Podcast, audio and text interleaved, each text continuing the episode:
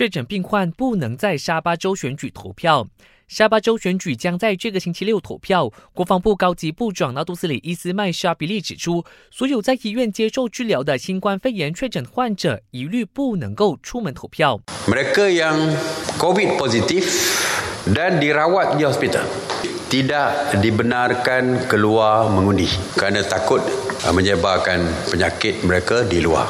至于正在隔离的人士，他们虽然获准投票，但必须事先向县卫生局提出申请。而出现症状的人士会被安排到另一个地方投票。沙巴最近的新冠肺炎确诊病例不断上升，网上就流传这些数据都是造假或者人为操纵的，目的是要恐吓选民，让他们不敢出来投票。全国警察总长丹斯里阿都哈密就出面辟谣，前代卫生部每天公布的数据都是真实准确的，跟选举没有任何关系。加拿大的新冠肺炎疫情反弹，过去二十四小时新增了一千三百零七宗确诊病例，是五月初以来新高。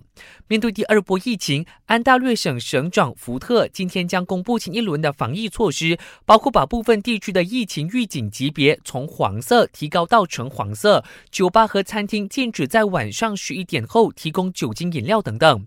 多伦多市政府也取消了今年的圣诞市集，是十一年来的头一遭。我是嘉俊，感谢收听。